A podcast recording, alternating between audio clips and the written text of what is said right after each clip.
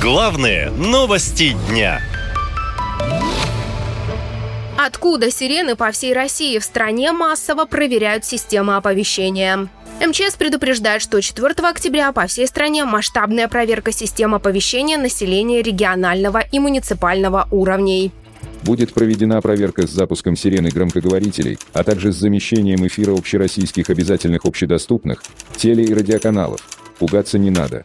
Это плановая тренировка и проверка с целью доведения до населения сигнала внимания всем. Параллельно с уличными сигналами будет предупреждение об угрозах в эфире всех теле- и радиоканалов, оно транслируется в виде аудиовизуального сообщения, проводится проверка готовности системы оповещения населения.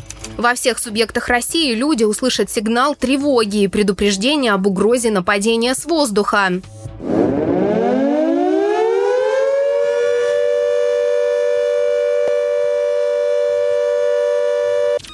А сигнал о ядерной угрозе звучит еще страшнее.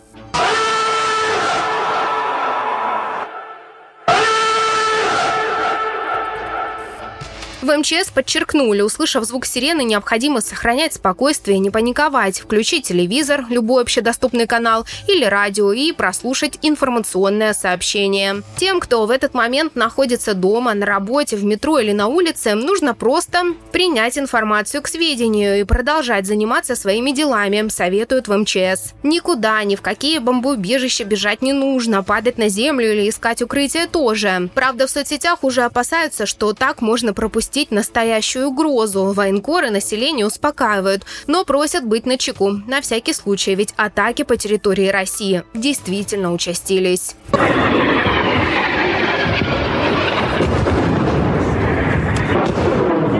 Взрывы, взрывы, взрывы в центре города. Вот так вот что-то горит. Прямо рядом с нами промчались ракеты.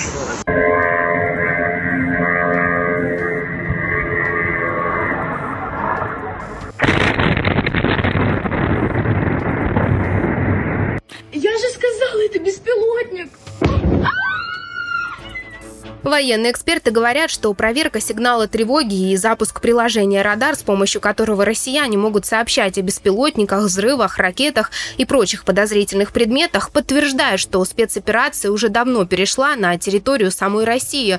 Мол, власти готовятся к ухудшению ситуации. Помимо этого, в последние месяцы армия строит укрепления в трех приграничных с Украиной областях – Курской, Брянской и Белгородской. Об этом свидетельствуют спутниковые снимки, которые недавно опубликовали опубликовал эксперт в области оборонных исследований Брейдли Эфрик. Проверяют власти состояние бомбоубежищ, отчиталась начальник штаба гражданской обороны Любовь Черенкова. Защитные сооружения готовы к приему укрываемых. Для этого проводятся все мероприятия, предусмотренные гражданской обороной. Но это только красивая картинка, а на деле сооружения гражданской обороны совсем не готовы. Их даже восстановить невозможно, признается генерал, член комитета Госдумы по обороне Андрей Гурулев. За последние 20 лет очень много укрытий мы списали. По той простой причине, что они пришли в негодное состояние. Там уже нечего было восстанавливать. И сегодня это краеугольный момент, который на сегодня надо обратить внимание. Эксперты предупреждают, что действительно многие убежища крайне запущены. Другие давно используются для коммерческих целей в виде паркингов, салонов красоты и магазинов. А в те, что остались и хоть как-то пригодны для использования, сложно попасть. Поэтому заранее узнайте, где находятся ключи от ближайшего к вам укрытия. И соберите тревожный чемоданчик. Наша лента. Веселим, сообщаем, удивляем.